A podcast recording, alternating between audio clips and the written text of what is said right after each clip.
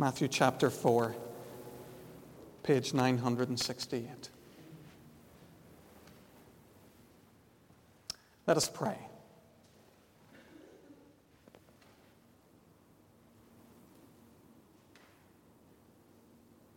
We've just been singing Jesus, God's righteousness revealed. Father God, we thank you for your word. We thank you that in Jesus your word was made flesh. We thank you that in everything that Jesus did and in everything that he said, we see who you are. Lord, would you help us this morning as we gather around your word, as we begin to consider together these central and fundamental words of Jesus. Help us to hear you, to listen to you, and to obey you. Amen.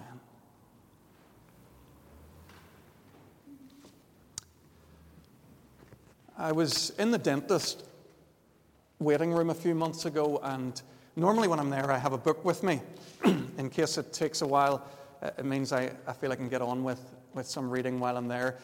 I did have a book with me on this particular day, but I saw a brochure lying out that caught my attention, and I thought, well, I better have a look at this.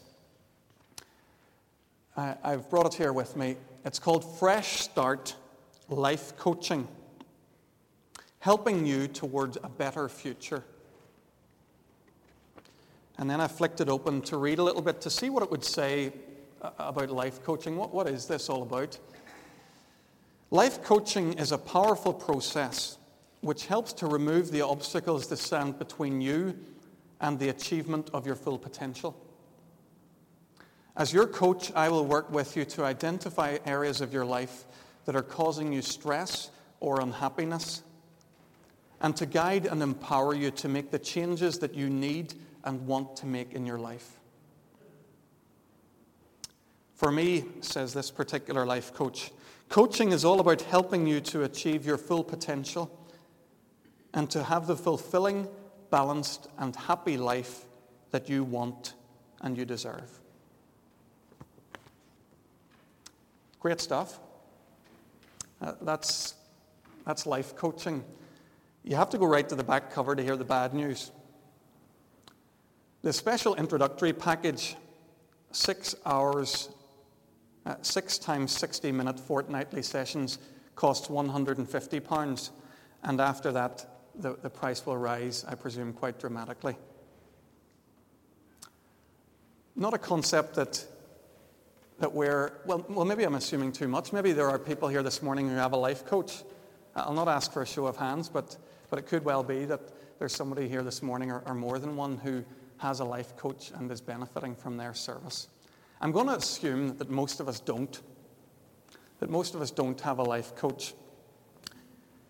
But every one of us here has a person or a number of people who play a significant role in influencing us and teaching us how to live our lives. Who are yours? Who are the, who is the person or who are the people who have had the greatest influence on your life? I'm going to stop for a moment so that you can think about that. The person or the people who have had the greatest influence on your life.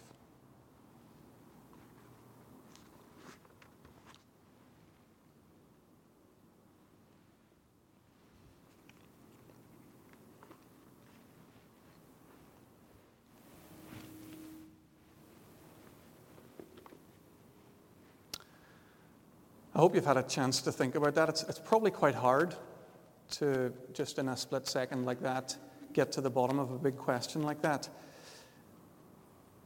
For many of us, I would imagine our parents or some older relative would play this role.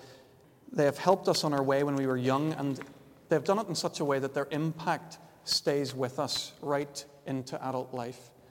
It might have been a teacher at school or a leader in some organization that we were a part of. These people, they stand out to us as people who always had time for us, people who always seemed to understand us. And there was something about them that inspired us to the extent that we we really have been shaped by them. It might be some friend whom we've known for a long time. The longer we have known them and the more time we spend with them, the more we realize that, that they live life in a way that is attractive to us and appealing to us, and we find ourselves um, learning from them.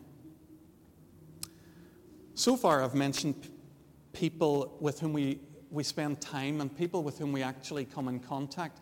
But the truth of modern culture is that a lot of the influence that comes to us isn't from people who are friends or family or whom we meet from day to day. A huge amount of influence is exerted on all of us, probably more than we would admit, by, by media figures and celebrities.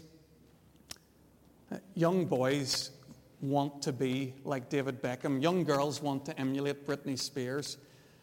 And as we get older, those influences change, but they're still there. As we're first-time buyers, we're keen to hear what Colin and Justin have to say about how we should decorate our house and how exactly it should look. Uh, maybe some of the women, as they move on through life, this is t- that's awfully sexist. Let me just. Maybe some of us, as we go through life, are interested to hear what, what Delia has to say, or or Jamie, or or some of these people. There, there are so many people we look to to learn how to live. There was a while ago, I can't remember what year it was, that, that this gentleman's uh, thinking exploded onto the, the stage. A guy called Stephen Covey became a, he was sort of like a management guru who wrote a book called Seven Principles for Successful Living. And a lot of sort of serious-minded, I think particularly men, were drawn to this stuff. Um, they read, they wanted to know, well, what are these seven principles for successful living? People were, in their millions, were wanting to be influenced by Stephen Covey. A lot of us are politically minded, so we like to read to see what the commentators have to say on the latest political developments. And not many of us nowadays are brave enough to leave the house without knowing what Trinny and Susannah would warn us not to wear. Folks, our lives, from the moment we get up in the morning till we go to bed at night, are influenced by actually quite a, a big a big variety of people. I don't want to knock that. I think that's entirely normal. That's what it is to be human. It's to live in relationship with other people and to learn from them. But I want to ask you a crucial question this morning. As you took a few moments to think about who were the biggest influences in your life, was Jesus Christ on your list? Have you ever considered Jesus Christ in this light? Have you ever considered Jesus Christ as the greatest influence on your tangible earthly life? Have you ever thought of Jesus as your life coach? Now, I'm not being flippant here, and I, I hope you'll, you'll see that as I go on. I, I'm not being smart. I'm asking you a serious question.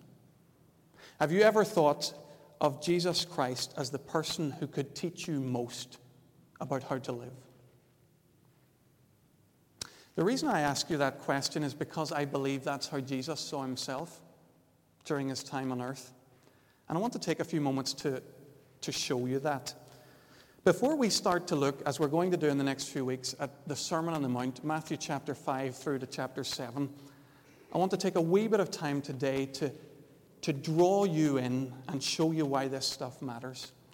And I want to think with you for a second about the verses we read from Matthew chapter four. If you read the first four chapters of Matthew's Gospel, you'll see a, a progression there. In chapters three and four, Jesus is revealed in public. His public ministry starts. All we know about him, really, as he comes onto the scene from those chapters, is that he's from a, some obscure village called Nazareth, and whenever he began to preach, people really responded. Now, we know a bit more than that, because we have read Matthew's chapter one, chapters one and two. We know that this Jesus, this carpenter from, uh, from this obscure village in Nazareth, is none other than Emmanuel, God with us. We were there at his baptism when a voice from heaven spoke of Jesus, saying, "This is my Son." The amazing claim of Matthew's Gospel and of all Christians ever since is that Jesus of Nazareth, the carpenter of Galilee, is the Son of God. He's God among us. He's come to bring us back to God.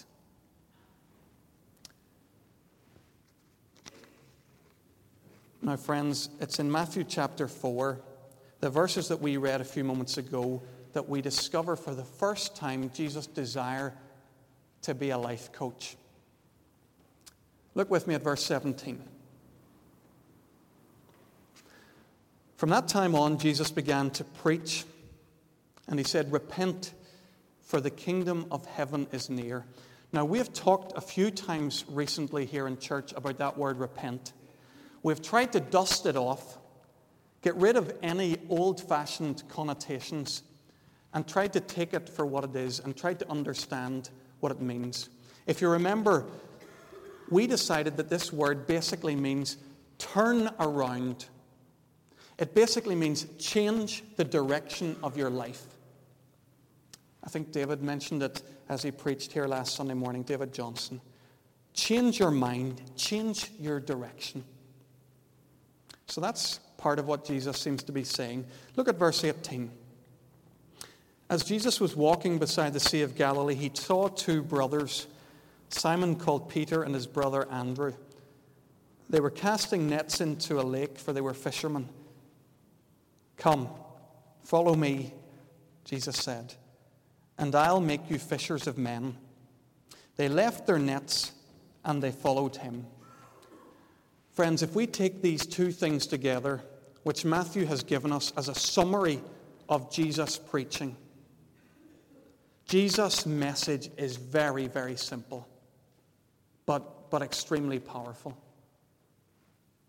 He says, turn your life around and follow me. Let me teach you the new direction in which you can live. Forget what way you've been living before. Turn around and follow me, and I will show you the right and the best way to live. Friends, that was Jesus' invitation to the disciples of his day.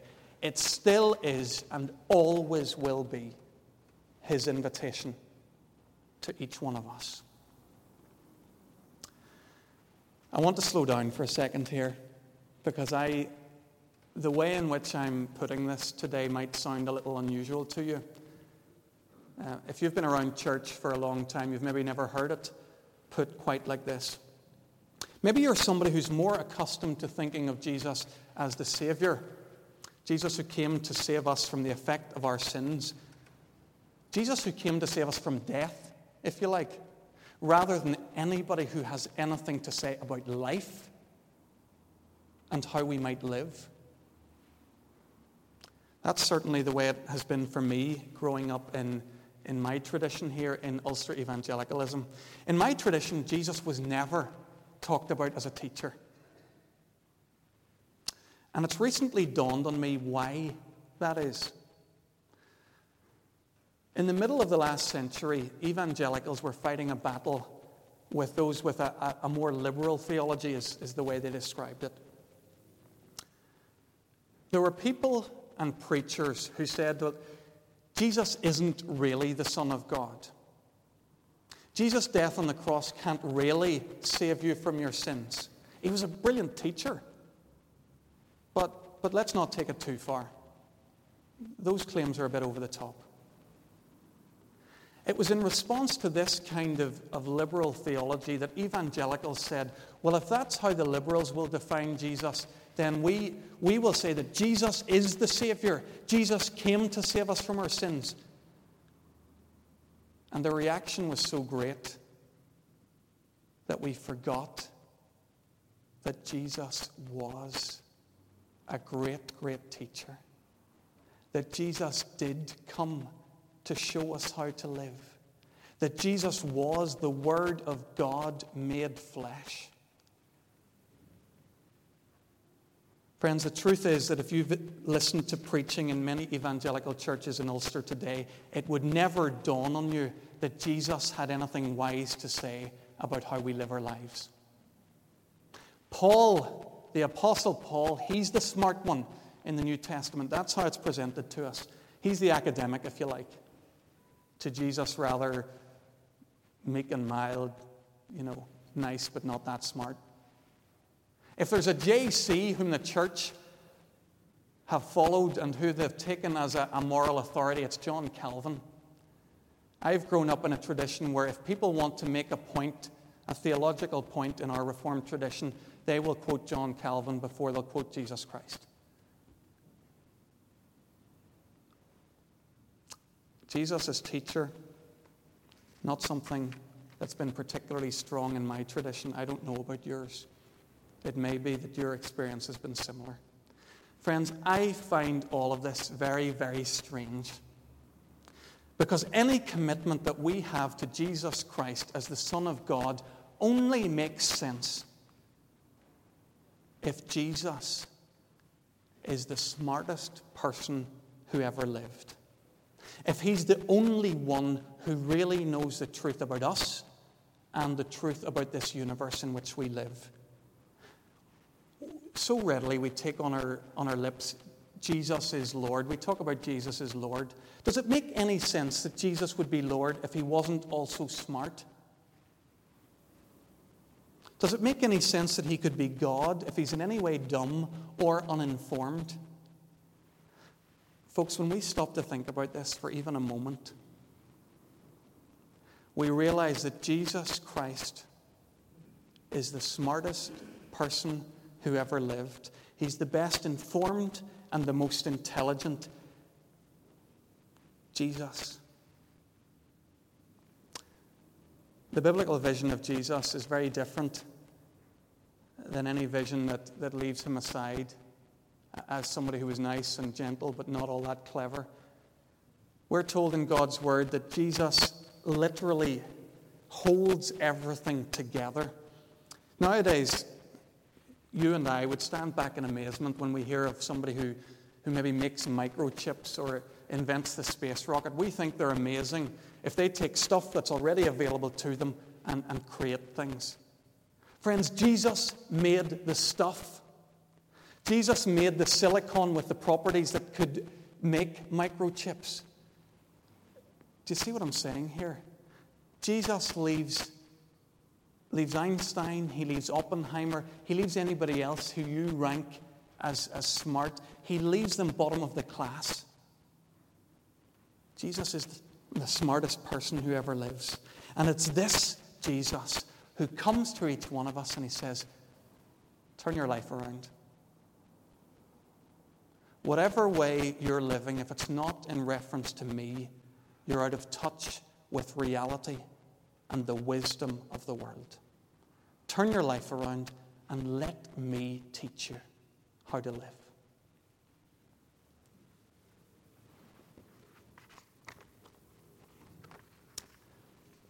Friends, it's with that background that we will come and spend a few weeks together looking at the Sermon on the Mount, where Jesus begins to teach his disciples. Look at the first two verses of Matthew five.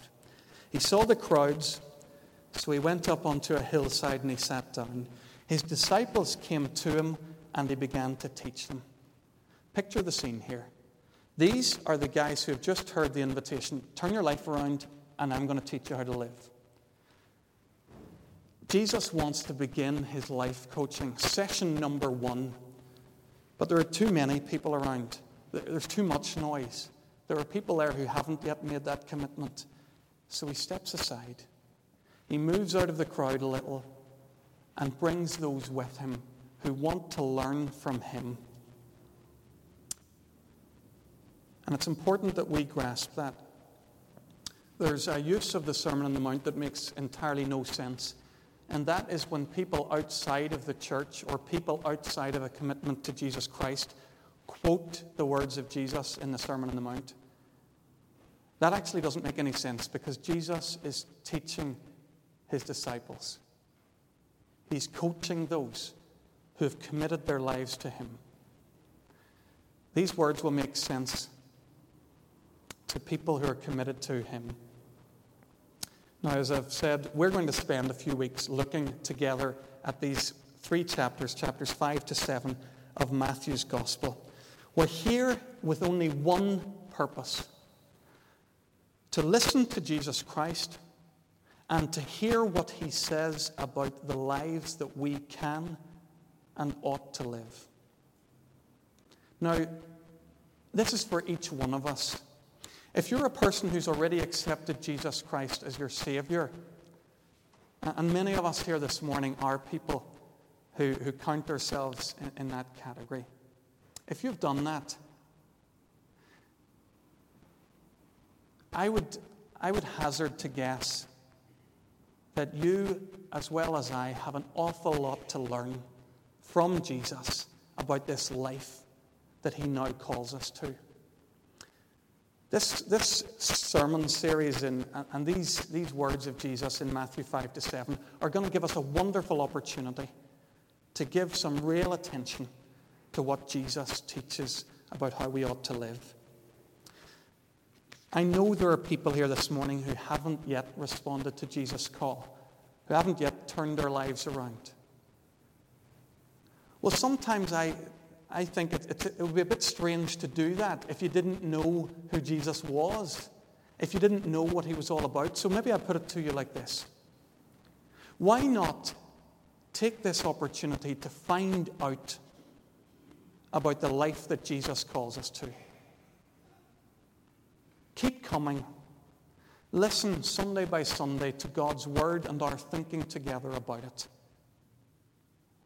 And see if there's something here, if the call of God on your life doesn't begin to ring true. I know there are people here who, who are maybe curious at this stage in their lives. You've maybe started coming to church a little bit. You've been around people who, who claim to follow Jesus and who claim that he's at work in in their lives, and you've become intrigued. Well, here's your chance to, to learn about it for yourself. Come, listen to what Jesus says, and consider Jesus for yourself. I'm almost finished, but I want to send you home with a question this morning.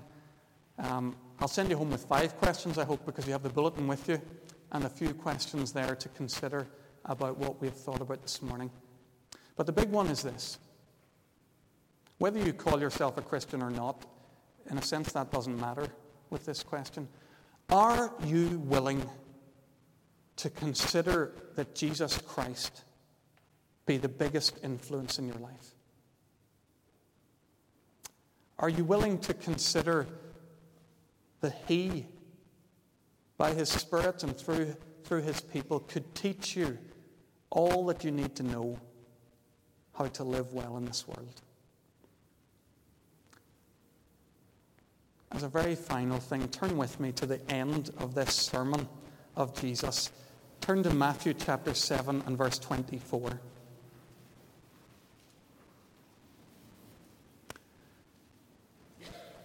I thought I'd better point this out to you at the start of our series together rather than at the end, in case at the end you read this and think, wow, I wish I'd listened better. Listen to what Jesus says at the end of everything that he's going to say in these three chapters. Everything, sorry, everyone who hears these words of mine, that is, these words that I've just said to you in these last three chapters, and who puts them into practice is like a wise man who built his house on the rock. When the rains came down and the streams rose, the winds blew and beat against the house, yet it did not fall, because it had its foundation on the rock. But everyone who hears these words of mine and does not put them into practice is like a foolish man who built his house on the sand. The rain came down, the floods rose, and the winds blew and beat against that house, and it fell with a great crash. Friends, this morning and throughout this, this series, as we look at the Sermon on the Mount together, we're going to fall into two camps. Jesus says there's no middle ground here. If we listen, and if we do the things that he calls us to do, Jesus says we're wise. If we, if we don't listen, if we continue to live our lives allowing any influence that blows by to, to take control, then says Jesus, we're foolish. Friend, we're wise or we're foolish, and we are one or other of those simply as a result of how we respond to the teaching of Jesus Christ. Let's be careful how we read God's word and how we hear. Let us pray.